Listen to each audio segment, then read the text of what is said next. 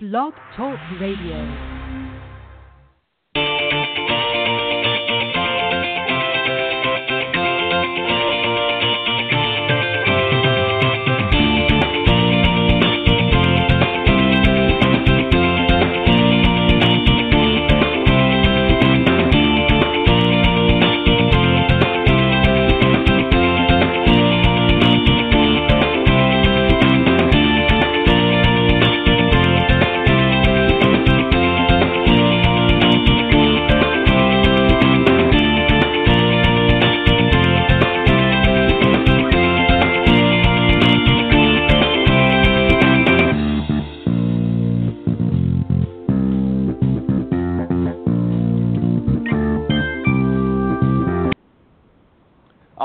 Good morning, everybody, and welcome to the Women of Golf Show. I'm Ted Roderico, and welcoming back this week, of course, is my good friend and co-host on the show, LPGA professional Cindy Miller, and we are, of course, the hosts of the Women of Golf Show. Good morning, Cindy, and welcome back. Good morning, Ted. It's great to be back. Yeah, you've been, as you quite eloquently put it, you've been spinning plates for a while, going here and there, and we're going to talk a little bit about that in just a minute. But Cindy, let me just remind everybody, of course, we are live every Tuesday mornings from 9 to 10 a.m. Eastern. Best way to find us is go to blogtalkradio.com/women of golf is the main link, or you can just type in Women of Golf up in the search key, and that will take you there as well. And we want to thank you all for joining us live. Some other great ways to tune into the program, of course, is go to iTunes.com, Stitcher.com, TuneInLive.com, and, of course, now TalkStreamLive.com. is another great social media platform that you can tune into the show. Also, for some reason, if you can't join us live, we're glad for those of you that can, but for some of you that maybe tune a little bit later when it's convenient for you, just go to any of those social media platforms, and if you go to the blogtalkradio.com link that I mentioned a few moments ago and scroll down to the on-demand section, all of the previously aired shows, including today's, will be there a little bit later, and you can listen to it in the on-demand section. So, join us live if you can, and if you can't, some other great ways to tune in at whatever time is good for you. But thanks again for those tuning in live this morning. Some other great ways to communicate with us as well. You can call into the show anytime during the live broadcast on Tuesday. The number is 347-945-5855, and we definitely want to start hearing from you. Also, reach out to us on our email addresses as well. For some reason, if you want to touch base with us or find out what's going on in our world, both on and off the show, you can reach out to Cindy at cindymillergolf.com, and mine is ted.golftalklive@gmail.com. We got two great guests. One we're bringing back for round two, if you will, Ruixin Liu, who, of course, won her second tournament this season on the Symetra Tour. Of course, I'm talking about the 5th Annual IOA Golf Classic. And then a little bit later on, we're going to be speaking with Dr. Cheryl Mitchell, who is a leading culinary innovator and the recipient of the Women Entrepreneur of the Year Award given out by the state of California. So we're going to talk about her, of course, a little bit about golf, but also some of the great things that she's doing. But Cindy, you're just fresh back from the LPGA Summit. Tell us very quickly a little bit about that, and we'll bring on Ruixin right after. Well, we had lots of great speakers. Dr. Debbie Cruz was there. John Stabler from Golf Psych was there. We had people from the Retail Tribe there, Tom Patry, and we actually had Tony, Delonte, a dancer from, right. Yeah, Dancing with the Stars. He was awesome. Oh, wow. So we were thrilled. Very we learned cool. Lots of good stuff on the mental game, how to do business better. It was a very inspiring and educational week. Right, and great time, I'm sure, had by all. Did you guys learn any interesting dance moves? Of course, since you had somebody from the dancing. We did not. No, it's funny that the only dancing he did was he showed us how to spin, and that was basically it. But he showed us from up at the stage, and to be honest with you, he probably should have grabbed somebody and taken him up there, but he didn't, which is a right. shame because it could have been very I'm sure entertaining and funny. Yeah, I'm sure it would have been. I'm sure he probably does a lot obviously on Dancing with the Stars, so maybe he wanted a little bit of a break and just wanted to relax a little bit. But, yeah, that would have been a great opportunity. And also just to quickly remind everybody, of course, yesterday was the 10th annual Marilyn Smith LPGA charity Pro-Am that took place October 1st. So much success, of course, was had at that event. And, of course, you may remember a couple of weeks ago, Marilyn Smith and, of course, Debbie Waitkus was on the show with us to talk a little bit about that. So congratulations, Marilyn, again, on another successful event. I've seen all kinds of great posts on social media here over the last couple of weeks in preparation for and post-tournament as well. So job well done, of course, and I know she's going to be very excited about earning more money for the scholarship funds and so forth. So great work, ladies. All right, we've got a great first guest coming on this morning. As I mentioned, she was on a little while ago back in June, and I'm talking, of course, about Ruixin Liu. This is her second year on the Symetra Tour as professional. And once again, she stepped into the winner's circle for the second time in her career on Sunday at the Alaqua Country Club in Longwood, Florida, for the 5th annual IOA Golf Classic. She carded a final round 4 under par, 67 to finish at 14 under par overall, claiming victory by one stroke over a group of 3 individuals. She became a first-time champion at the Island Resort Championship in late June, as I mentioned, where she also won by a shot. And with the victory, she maintains her spot at number 2 in the Volvic race for the card, and having already earned her full LPGA Tour card for 2019. And she's getting ready to tee it up this week in the season-ending Symetra Tour Championship, which is going to be contested at the Jones Course at the LPGA International in Daytona Beach, Florida. Dates, of course, October 4th to 7th. So, Ruixin, welcome back to the Women of Golf Show. Hey, everyone. It's my honor to be back again. Well, we're excited to have. Yeah, congratulations. Second one this season. Great job. Thank you so much. I appreciate it. Well, we're glad. You probably didn't expect to be back here so soon, did you? I actually didn't, because, after my first win, my performance kind of goes down a little. I think it's just the mental part, because after the win, I kind of set up the goal a little higher, and every time when I didn't reach that high, I get somehow upset and then a little angry about myself. And finally, I got my game back a couple of weeks ago, so I really didn't expect to get another win this year. Well, it certainly came back with the vengeance, and we're glad it did. Again, congratulations. Cindy, I'm just going to have just a couple of quick questions here, and then I'm going to throw it over to you. You finished the tournament, Ruixin, at 14 under par overall, and you featured 5 birdies and really only 1 bogey. But what was really very interesting is at one point in the tournament, in the final round, you were actually trailing by a shot, and then he sort of slung together, if you will, 3 consecutive birdies from numbers 14 to 16, which ultimately helped you win the tournament. Tell us a little bit about that. You're trailing by a shot, and now you've got to step it up in order to get into the winner's circle. What was going through your mind but when you hit hole number 14? Well, because I play with Dana, and she's really competitive. So after hole number 14, so that was my first birdie out of the 3. So after 14, there's a leaderboard, and I saw me and Dana both only lead by 1. So I know at that point I really need to step up of my game. And number 15 is a par 3, and I have a 6-iron in my hand, and that's probably my favorite club out of the bag. And I just hit really good, and within, I think, 5 feet, and I make that putt. And on the 16 is a short par 5, so I get my second shot pretty close to the and have an up and down.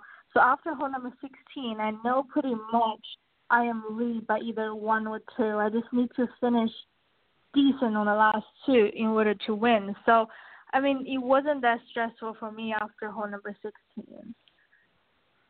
Well, it's good. That's a little bit of a knee knocker for me. I mean, to only be leading it by one shot, that shows that you have obviously a lot of confidence in your game to be able to do that. Because a lot of people at one shot lead like that. That's even with a couple of holes to play, anything can happen at that point. Was there any point that maybe you thought, okay, you know what?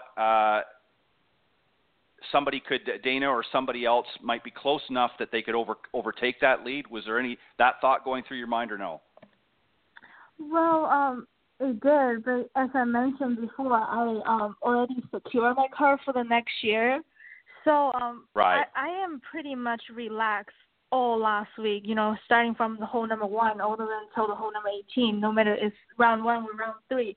Like even round 3, when I had when I have all those par from number 6 to number 13 hole, I wasn't really stressed out about it because I just want to play my game and enjoy myself out of course. If I win, that's great. If I don't, I know I try my best. So I wasn't really nervous and stressed about the result last week. And I think that's number one key that helps me to get the victory. Well, it's great. As you said, it's great to have that confidence. Cindy, go ahead. You know, I'm looking at your stats, and you had mentioned it earlier that once you won, the week after you missed the cut, and then you finished tied for 18th, tied for 15th, then you missed the cut, then you tied for 35th, then you missed the cut, then you tied for 14th, 58th, and then 3rd, 2nd, and 1st. So what have you done in the last month that has totally changed your performance and where you finished in the tournaments? So as you can see, after the Garden City finish, which is tie 58, I already dropped out of 10. So I was at 11th on the money list at that moment. And before El Dorado shootout, I give a phone call to my coach and we discuss about everything, and also my dad helped me along the way with the mental part. And my putting is really helping me for the last 3 tournaments because with a 1-under finish, I am tied 3rd in El Dorado. That's a really, really tough course. My swing is okay, but because the course is really tough, the green is super fast. So I have a lot of, chipping opportunity, and my putting is doing really, really great. And also for last week, 15-under tied 2nd, and this 14-under to win, my putting is the one thing that really improved a lot last month. How did you improve your putting? What did you do? Well, because normally I don't spend much time on the green. I basically on the driving range most of the time. So now I try to spend at least an hour and a half on the putting green every single day, just try to get some practice done. Wow. What a great idea. Yeah. I wish for you amateurs listening out there, there's some great advice that Rei-Jin just gave you is spending time on the putting green instead of out there hitting balls. That's fantastic. Cindy, have you got another question for her?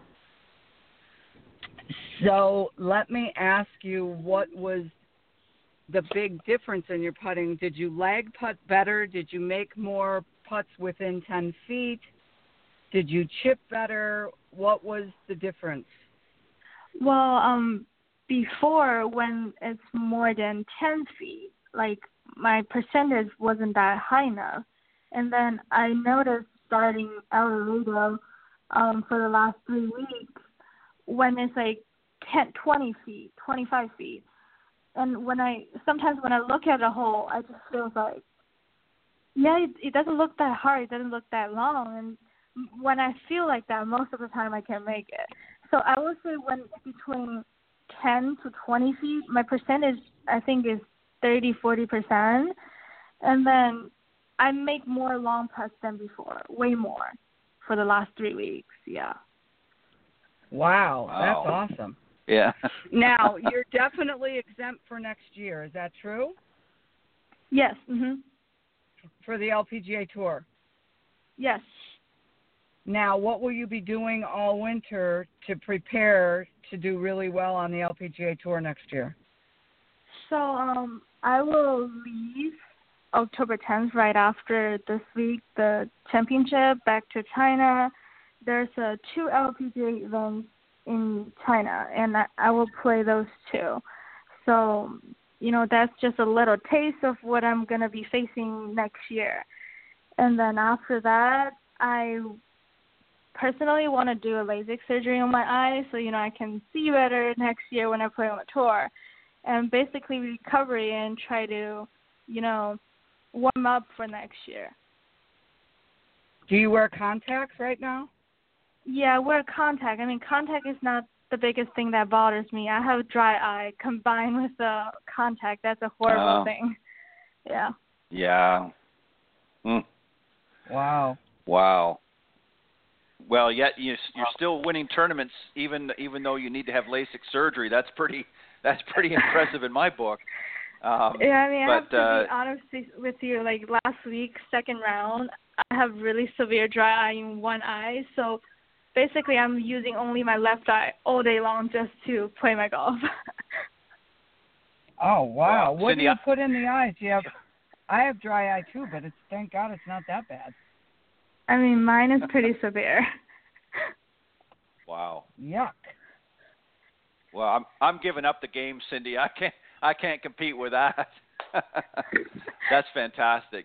Yeah, it's unfortunate, but you know what's interesting is you don't let that become you know an excuse for your ability to either play well or not play well. You still sort of move forward with your game and adapt. And that says a lot about your character too, Ruixin, because you know it's not always easy sometimes to compete out there, even in the best of circumstances. But when you're kind of got a little bit of a handicap like that, you know, through the tournament, that can make not only very frustrating, but can actually was it a distraction for you at any point? Like, was it to the point where it really distracted you from your play, or no? Well, sometimes yes, like second round, as I mentioned, when you only play with one eye, you have to use a hand to, you know, cover your right eye and only with the left. That's really distracting. But also when I think about it, it's not my fault, you know. Whatever comes, right. I have to cope with it. And then if I cannot work out with it, then get over it. It's going to get better. Wow. I love that, Cindy. That's some great confidence there. Good for you. Now, let me ask you a question. I'm looking to see if you're on Instagram and Twitter, and I don't see you. Do you not do social media? Yeah, I'm working on it. I'm trying to get a Facebook account and Instagram account at the end of this year because I'm not really good at social media at all, but I'm trying. I will start doing this at the end of this year. Now, did you play college golf? No, I actually finished my high school last year, and I'm thinking about going to college after I retire. That's my plan. Wow. Oh, wow. So that's do your mom and dad travel with you? Yes, my mom and dad travel with me. Oh, that's great. Hmm. Now, do you stay in hotels, or do you have a camper? What do you do? You mean where do we stay while we're traveling? Yeah, do you have a camper, or do you stay in hotels or private housing? Well, so we are living in Orlando right now. We have a house here at Lake Nona, and then when we travel, because we don't cope with American food that well, I love it. I can eat it for one meal or two, but when I eat it like for a week straight, my body doesn't cope with it. So we basically rent house like Airbnb, or we book a hotel with kitchen with it. So that way my mom can cook meals, and it's better for us. Oh, that's good. Now, do you have brothers and sisters? No, only child. Mm. Well, this works out perfect. Yeah, getting all the attention.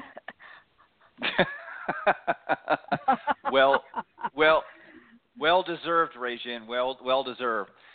Let me ask you just to sort of pick. Yeah, let me just ask you just to sort of piggyback on what Cindy was just talking about with your parents. I know from reading some of the notes and that obviously that they do travel a lot with you. But this past tournament, of course, your father was on the bag. Is that? And I think he was on, if I'm not mistaken, when you played in June as well. Is that correct? Yes, he's on the bag for me most of the time this year. Do you find it difficult sometimes? I mean, obviously, I know you love your father, but does it sometimes you know, because obviously you're his only child and he's trying to look out for best for you. Does sometimes he give you advice while you're out in the tournament and maybe it's not always what you want to hear at the time? Do you sometimes find, say, okay, Dad, I got this, or I know what I need to do here? Does it sometimes make it difficult having him on the back, or no? I actually feel more comfortable when he's with me, because I started learning golf when I was 6.5 years old, and he's been with me since then. And every single lesson I took from my coach, and every single time I practice, he's there with me. So he actually knows as much as I do.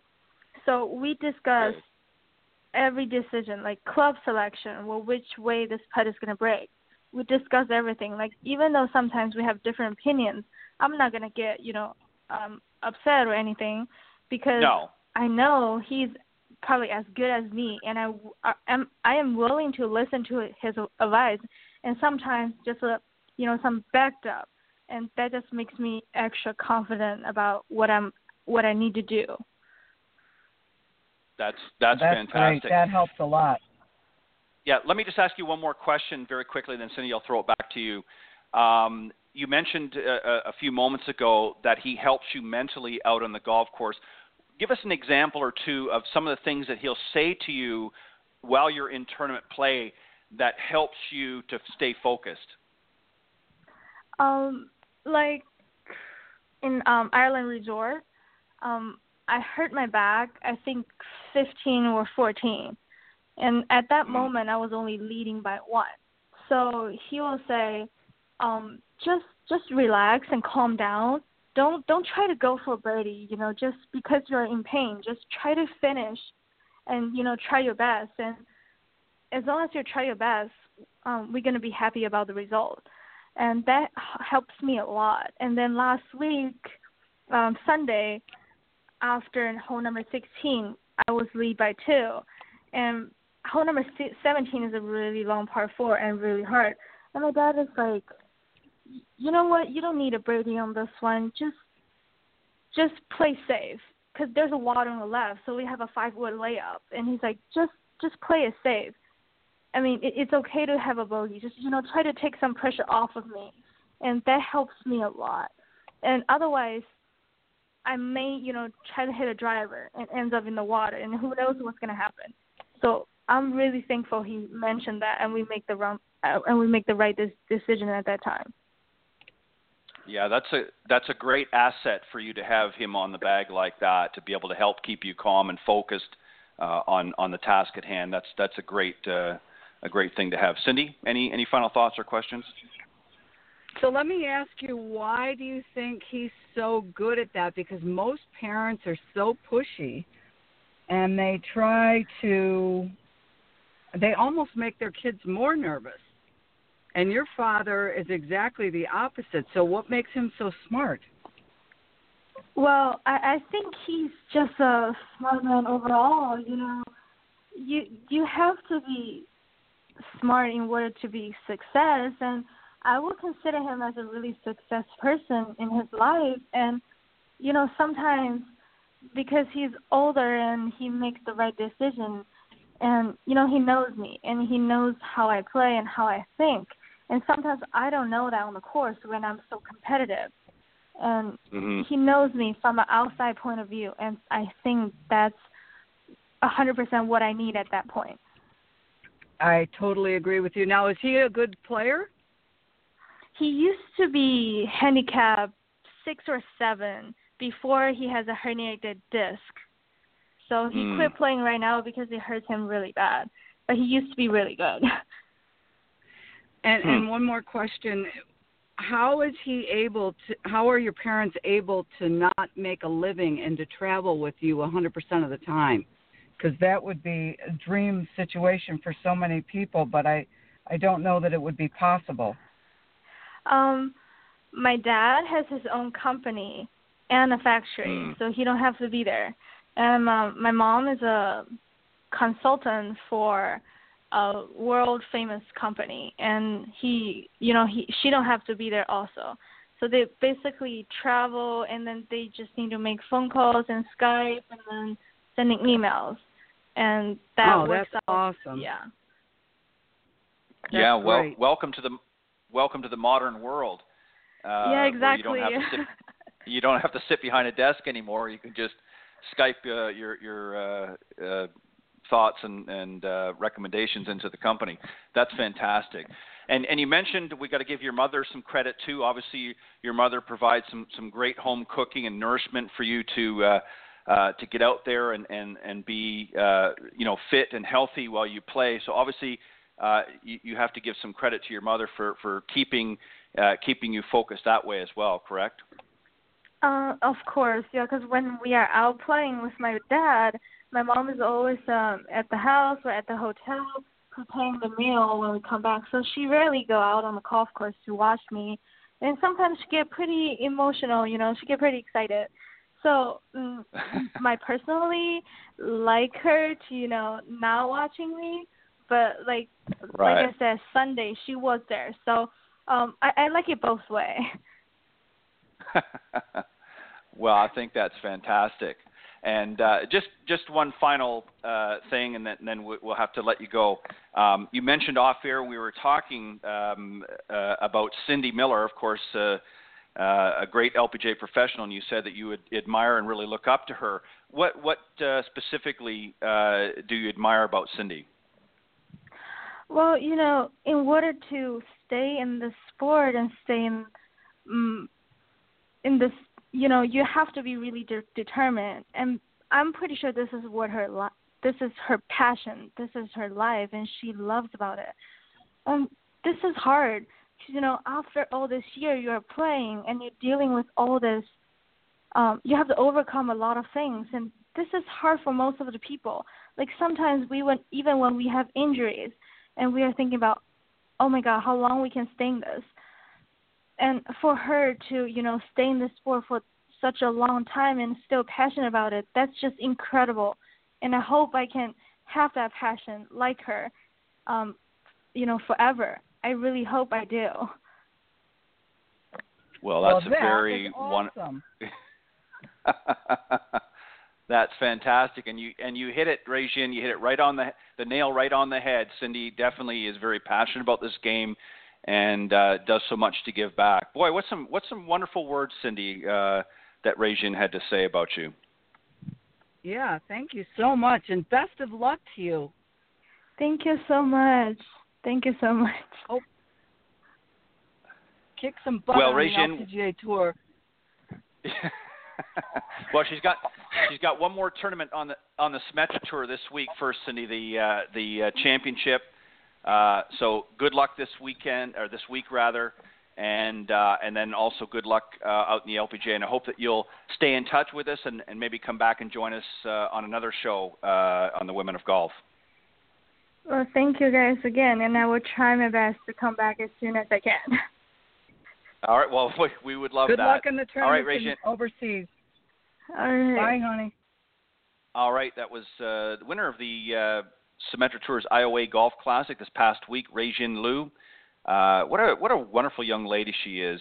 Cindy. She just very very passionate, and and some very kind words that she had to say about you. So obviously that says a lot about her character, that she's observant. She's not just, only thinking of herself. She looks towards the future, and she sees somebody such as yourself who has become a role model for her. So that's some very nice things to really have in dealing with your future. Cindy, we've got another great guest coming on the show, and before that, let me just remind everybody very quickly, we got a moment or two, that we are live every Tuesday mornings on the Women of Golf Show, and hope you'll join and tune in. Go to BlogTalkRadio.com, and up in the search key, type Women of Golf. Some other great ways to tune into the program as well is through iTunes, Stitcher, TuneIn, and TalkStreamLive.com. Again, just type in Women of Golf in the search keys, and you can check us out there when it's convenient for you. And you can also reach out to either Cindy or I. Our emails are cindy@cindymillergolf.com, and mine is ted.golftalklive@gmail.com. We really want to hear from you, not just your thoughts and comments about shows you've heard already, but maybe you've got some interesting topics, or maybe some people that you know in the golf industry that you haven't heard on the show before, or maybe you have and you'd like for them to come back, we're always open to suggestions. So please reach out. We really want to hear from you. All right, Cindy, our next guest is waiting in the wings. So let me just do a quick introduction, and then we'll bring her out and we'll continue on the conversation this morning. Our second guest this morning is Dr. Cheryl Mitchell. She's a leading culinary innovator, and she is the recipient of the Women Entrepreneur of the Year Awards by the state of California. And she's becoming, as I said, a leading culinary innovator, having a pioneering spirit, a brilliant scientific mind, and commitment to health. She started her career as a food scientist, developing cooking methods that would retain the nutritional value of plant-based foods. It wasn't long before she was recognized as a world expert in the cooking and processing of grains, and it was her expertise that is used to make the largest selling rice beverages in the United States. However, she wasn't satisfied with the accomplishment, as it was only the beginning of what she believed she could be done to maximize the nutrients and value of plant-based foods. And she was right. After 20 years, she finally was able to unleash the proteins and all of the nutrients in grains, nuts, and seeds using only traditional mechanical and fermentation methods. So we've got lots to talk about. Let's bring her out and welcome our very special guest, Cindy. Good morning. Hey, good morning, Cindy. Ted, how are you? Doing well, thank you. We're doing great. So we got you up really early. You're in California. I'm very sorry about that. Forgive me. No, that's okay. I just got off another call, so we're good. Okay, good. So, Ted, I have to tell you how I met Dr. Cheryl Mitchell. I was giving a lesson in the Golf Dome in Buffalo, in Williamsville, and her husband happened to be hitting balls 2 or 3 stalls over. And I think he was eavesdropping and listening to me. And at the end of the lesson, he came over to me and he goes, "Who are you?" And I told him who I was, and he goes, "You have to meet my wife, because you two will get along like two peas in a pod." And I didn't realize that they had moved from California, and she can tell you now what she's doing, but she came in for a lesson. And now we have created a monster, and she's playing in all these tournaments, and she absolutely kills the ball. But, Cheryl, you got to tell Ted what you're doing with Elmhurst and how great your products are. So go ahead. Great. You know, actually with Cindy, so Cindy has been my mentor and teacher when it comes to golf. And so we got to talking one day some of the products we were doing, and not only are we doing nutritive non-dairy plant milks, which is really a new area in the category of plant beverages. And so this is a technology that I brought from California and is being implemented by Elmhurst, which was a dairy actually in Jamaica, New York. And the last and oldest dairy in Jamaica, New York. And unfortunately, because of the economics and everything, they had to close that facility. But the owner wanted to continue to deliver nutrition to the doorstep, as he has and his family had for 100 years. And that's when we got together. And I said, but Henry Schwartz is the owner of Elmhurst. Mm-hmm. And he said, and I said, I have this technology to maximize the nutrients in any grain, nut, or seed, and we can put it into a beverage format that we can deliver directly to the doorstep now.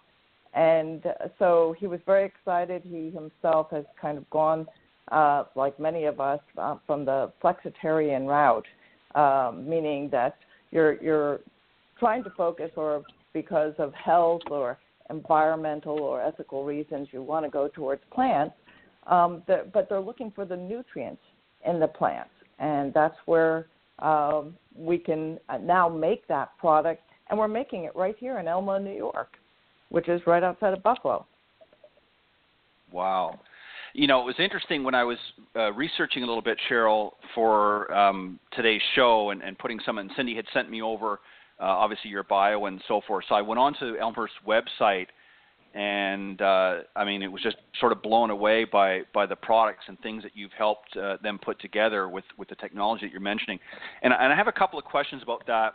I want you, secondly, I'm going to ask you a different question first, but I want to talk about some of the differences, of course, between what's been out in the market and what you guys are now producing. But the question I want to ask you first is, you're obviously recognized as a world expert in the cooking and processing of grains.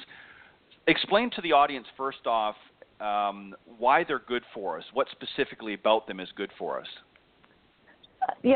And what we wanted to do was, when you take any grain, nut, or seed, obviously you want let me start from the beginning. For 2,000 years, all we've been doing is either grinding them to a flour or a paste, like a butter, like a peanut butter. And right. The problem with that is that when we want to put it into a format that in this world today, everybody's grab and go. They want to eat their food very quickly or drink it in a beverage and a shake and a protein shake. And the question was, how do we release all that nutrients so that we can put it into a beverage? And this is what the technology that I developed was, is we call it a hydro release. It's a really nice and gentle way to liberate all the really good nutrients, the carbohydrates, the proteins, very importantly, the proteins, the carbohydrates, the natural oils, and then let them form their own emulsion. You don't need a lot of different ingredients. Everybody else puts in added oil and added stabilizers and emulsifiers. You don't need any of that because it's in the grain, nut, or seed itself. It just needed to be released, and that's what my technology has done. So we're very excited about it because here, when you drink our beverages and any of the Elmhurst milk products, you get the full nutrient value of the product, and the fact that the proteins are released improves the digestibility substantially. So here, in 8 ounces, you get a handful of nuts or a handful of whole oats. Nobody else can do this in their products. They haven't released all the natural ingredients, and so when they try to process it, it fouls up the system that they're running, and so they have to use very little. So most of the almond milks, for example, have anywhere from 2 to 4 almonds. Ours has a full 18 almonds. So wow. It gives you an idea of, and that's per serving. So this is all about nutritional and really getting nutrition in a very natural, simple way. You know, Cheryl, a lot of people have talked over the years, you know, about different products out there. And a lot of times, as you pointed out a few moments ago, about a lot of different additives and things like that that are added on to sort of spruce it up, and really not getting much of the product that they're advertising, the nutrients rather, that they're advertising, as you just pointed out with the almond milk. And that was something obviously that was important to you, not to create another product that was just going to throw a bunch of other things in there in order to as fillers. In order to create a product, you wanted to make sure that this was going to be the best quality product out there, and you've obviously successfully done that. Was that a long process in the making? Yeah, it was. I like anything else, you don't become a great golfer overnight either. As I've been learning from Cindy, you know, you have to stay with it, and it takes a lot of practice to kind of build those strokes in and get your swing organized. It's the same thing when you're developing these type of products. It does take time. It took us 5 years in research, just focusing on how to maximize and release all the natural components of any grain, nut, or seed. Then we had to build a manufacturing facility because there was no manufacturing facility anywhere in the world that could actually make this product. So I had to build and design that, and then, of course, reduce it to practice where we were actually manufacturing it. And all in all, by the time that I started with this project to where we're actually coming out with a product, we're talking about close to 20 years. Wow. Yeah. That is a long time. Now, Cindy mentioned to me off air, Cheryl, before you came on, in addition to obviously an incredible education that you have, but you've also developed a lot of patents. Tell us a little bit about some of those. Well, the patents were all related. I started in with the rice patents very early on. So there was a product called Rice Dream that's out there, and those were my patents in development. And that's really where I learned what the problem was with, we really wanted to have a non-dairy beverage, and this was back in the 80s. And it was very frustrating because I had to remove all the nutrients in order to make it processed so we could put it into the aseptic container. Now, the aseptic containers are those containers that don't require refrigeration. You've seen them up on the store shelves and everything. Certainly, they're very, very convenient. And we see them in smaller now grab-and-go type of things that are very stable and don't require refrigeration. They're very important to have. But the process going into that is a very high temperature. It brings it up to a very high temperature and then cools it very quickly, within seconds. And this preserves a lot of the nutrients and the value of the raw materials that you're putting in there. But and it also gives you this commercial sterility. So it's a safe product to consume. Now, of course, once you open it, you have to refrigerate it. I'll say that right now. But when I developed the Rice Dream and had all those patents, and by the way, those patents also led to things like the rice syrup that people see. It's been used as a replacement for corn syrup and maltodextrin, and so it's a very natural sweetener. And also rice vinegar. So many of us use rice vinegar. Well, it became the base for most of the rice vinegars that are being used in the United States as well. So this was a tremendous opportunity to use another raw material such as rice, which was hypoallergenic. And so that's where those patents went into. And I've done a lot of patents with other ingredients, and I also specialize in rehydration formulas. So I spent a lot of time in Dhaka, Bangladesh, and working with the team there at the International Center for Diarrheal Disease Research, for cholera research. And they were wondering about the rice base that I had developed, and they needed more information because they found it was more effective for rehydration than just glucose. And I understood why because of my expertise. And so I spent some time working with them, and we were sharing information with regards to how to make a good hydration formula. Now, that's very important because that's one of the things that we're also starting to get into now over at Elmhurst, is coming out with a hydration formula that is more oriented towards basically very simple ingredients. It would be rice and the electrolytes. The product tastes fantastic, but the rice has a very special micro-components in it that allows for a very unique absorption of the electrolytes, and hence you absorb the water faster. So this is a very, very critical and huge development, and we're very excited. So we're going through the tasting protocols right now to look at all the different flavors, and we have some very exciting flavors that are coming out.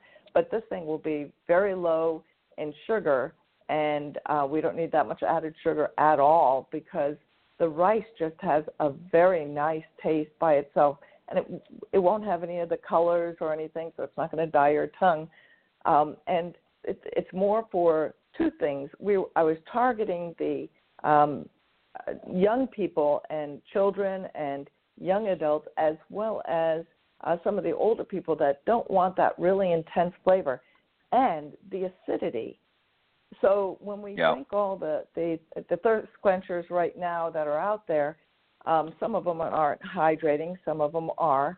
But with the thirst quenchers, they're highly acidic, and they're mainly the flavors, the fruit flavors, this type of thing, necessarily have to be more acidic, and so we're talking about something that's going to really upset your stomach, especially if you're out in sports. You understand it. You get the glugs in your stomach after chugging down a bottle of Gatorade. This is not going to be a good thing for you.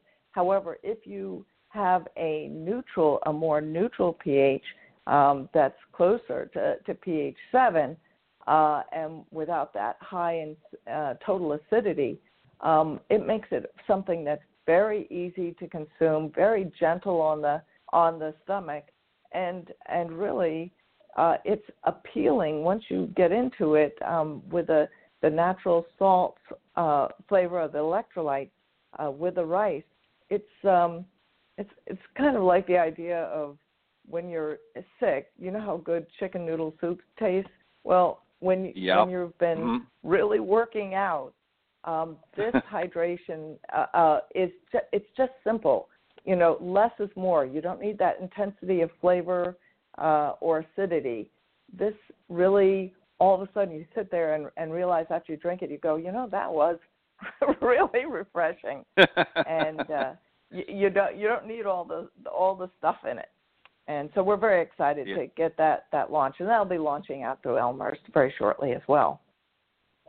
Wow. Cindy, I don't know about you, but I think I want to become a taster. I think that sounds like a great job to have, to taste some of these great products that that Cheryl and the rest of the team are coming up with. We're going to give out. Yeah, listen. I might just have to come up to Western New York and become one. Cindy, go ahead. I know you've got some questions. So that being said, Cheryl, where can we find the Elmhurst products? The Elmhurst products are pretty much distributed right now throughout Western New York, and actually all throughout the Eastern and Midwest, and we're getting into the West Coast as well. So it's locally in Wegmans and most of the other stores. And I'm really bad as a researcher.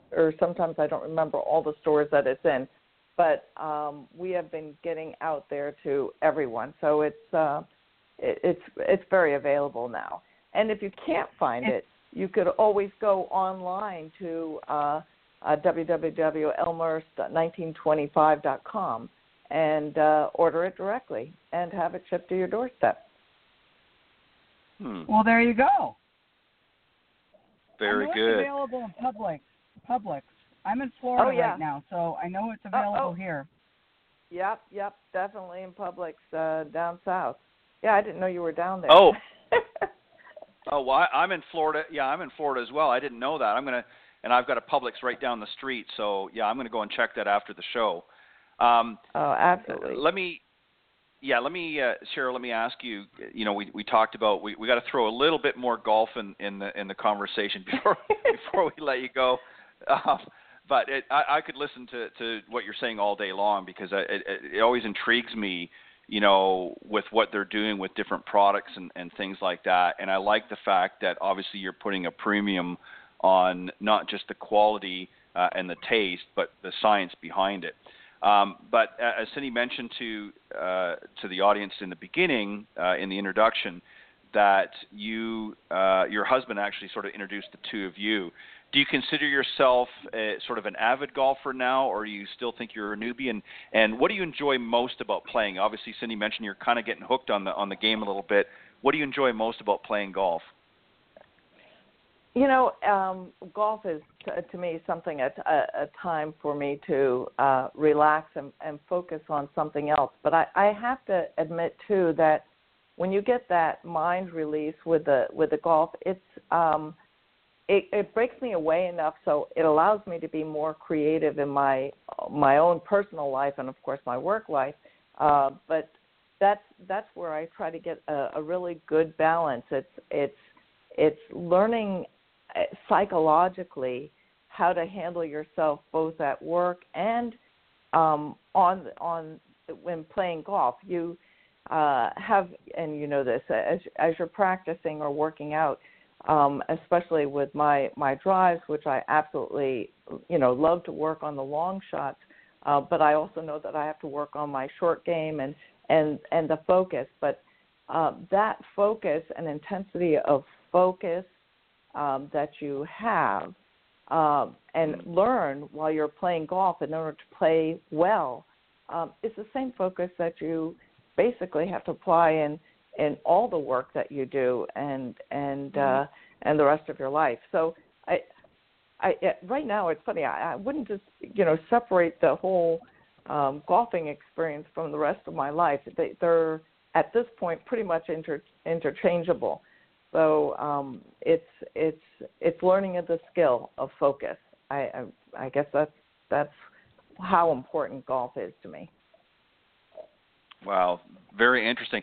And I'll tell you, you couldn't have picked a better person to partner with in learning and developing those skills than Cindy Miller, because she certainly is the top of her profession, as are you and yours. So, and obviously she likes to have a little bit of fun along the way. So, Cindy, tell us very quickly some of the things that you're helping Cheryl with her game on. What particular, is there anything specific that you guys are focusing on or have been focusing on? I believe tempo is probably most important, because she's a little bit of a competitive control freak like I am. She's a little more analytical, which is, understandable for what she does as a PhD and a food expert and biologist and chemist and, all the stuff she does. She can sometimes pay attention to too many details, and it sometimes trips her up, so she almost needs to simplify the whole process, and then just remember to swing the club, because right. We all try to make it happen. Right. It's trusting the swing and what, building the confidence that it's about trusting the swing and building the confidence to just let it go. I think I understand a little bit better why your husband matched you up with Cindy Miller, because it sounds like you have a lot of similarities in your personalities. Let's see, control. What else did you say, Cindy? What were some of the other ones? All kidding aside, ladies, one of the things that I've said, Cindy, you've heard me say this many times on the show, and really without coming out specifically and saying it, Cheryl, you kind of alluded to this. Golf really is intertwined and mimics life in so many ways. There's so many things while you're playing golf that really, we face many challenges out in the golf course, much like we face challenges in life. And golf really does teach you to focus and how to overcome some of the obstacles that you might be faced out in the golf course. And obviously that's going to translate into doing that in your business and your home life and so on and so forth. So a great observation by you, Cheryl, in pointing that out, because I think a lot of people don't realize that there is a great parallel.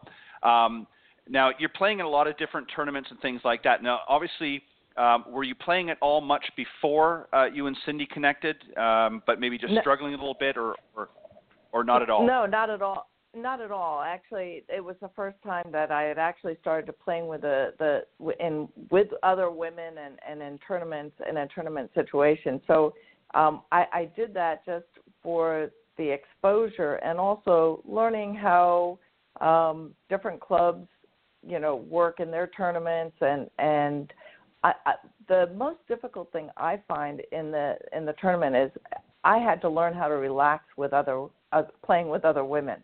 I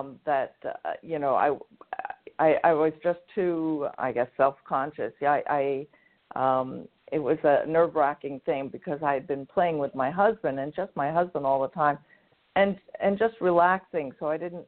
When I'm more relaxed, and even when I play with Cindy, I'm a lot more relaxed. But you put me in with another group of women. It must be the same thing with men. I can't imagine that it would be any different when a guy goes out and plays with other men. But you really are kind of wondering how you kind of fit into the other group. So this year was a good experience for me, playing with other groups, other women, and putting myself a little bit out there on the edge. I think you just have to jump into it that way. I know now what I have to work on with regards to consistency. I don't like making all the shots where I put myself in a bad position and I have to do the rescue shots, but I'm really good at rescue shots, but that's not what I want to be playing, most of the time if I don't have to. That would obviously improve my score substantially on that way. But then I see it's actually good to play with other people because then you learn for yourself what you really need to work on, and it really makes you focus on your scoring game and what you can do to improve it. If you're playing relaxed golf all the time, which is great, but it doesn't give you a chance to really work on your improvement of the game. Well, I think that was a fantastic thing for your husband to do, to reach out to Cindy and get you professional help like that for a simple reason. And Cindy, you'll attest to this. There's a lot of spouses out there that get their partners into golf and want to sort of teach them themselves. And it's good to learn from somebody that understands the game from a professional level, as opposed to, your husband trying to teach you. And I'm sure he does help you a little bit here and there, but I think that was a smart move on his part to connect you with somebody that is able to show you properly and not pick up his, maybe bad mistakes or flaws in the game. So that was great on his part. Well, I absolutely. And it's funny because we talk about this all the time. I always wonder how married couples kind of do it. I mean, he taught me from the very beginning, but if you are really getting serious about it, it's better to find your own coach, your own teacher. Learning from your spouse is, and it's funny. There's a lot of funny stories. When we first started playing, I'd be up there getting ready to tee off, and Ken would, right in my backswing, he goes, you really need to change your angle. And that didn't go over. I think we were down in Monterey somewhere, and coming up on like the 18th hole, and I took off running after him, and he's running down there, and I'm throwing my club at him. And the people are all sitting there, very nice day in Monterey, just kind of watching this episode. And I said, okay, so we came to an agreement. Once I'm up there on the tee box, he cannot say anything. Well, let me, Cheryl, explain to you why that's happening. See, what happens is, and I can speak as a male, he noticed that you were improving so much. That's a tactic that we use in order to derail your efforts so that you don't get better than him. So that's a tactic. That's unfortunately the male ego at its best. But great story. Cindy, any quick final thoughts or comments that you have? And then unfortunately we have to let Dr. Mitchell go. No, I just want to say thank you so much for everything you do. Thank you for being the inventor extraordinaire. And thank you for joining us today. Oh, thank you very much. I appreciate it. You guys have a really great day down in Florida. You Perfect. Too. Thank you, Cheryl, and welcome to this great game of golf. Thank you. I'm looking forward to playing more golf down in Florida too. So. Have a great Perfect. Day. Perfect. Well, you have a okay. Right, bye bye. Bye bye. Bye bye. All right, that was our very special guest, Dr. Cheryl Mitchell.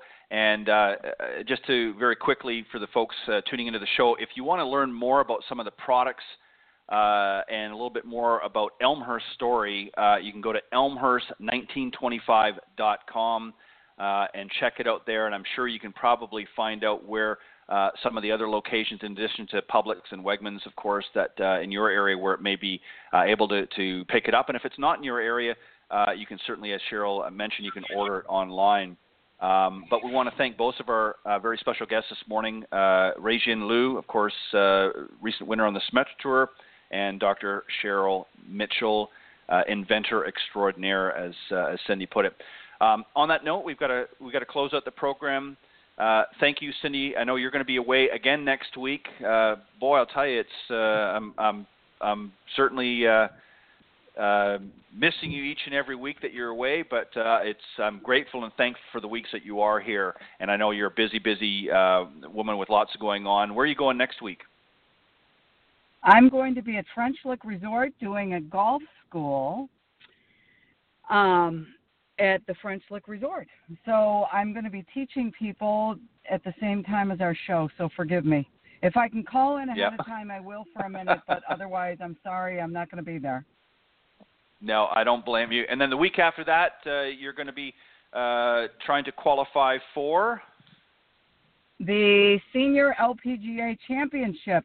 So hopefully I'll be playing at French Lick. If I don't qualify, I'll be on the show. And we have two very special great guests that week. We have Susie Whaley, the incoming president of the PGA of America, the first woman president ever. And we have Kathy Whitworth. Yep, joining us. And I'm very excited for having both of those ladies on the show. Kathy, of course, was Cindy, I'm sure you remember, was our very first official guest on the Women of Golf Show. So very excited to have her back. And, of course, obviously we're excited to have Susie Whaley, the incoming president of the PGA of America. So on that note, thank you, everybody. God bless for joining us this morning. I hope you'll see us next week right here on the Women of Golf Show. Thanks, Cindy. Thanks. Bye-bye.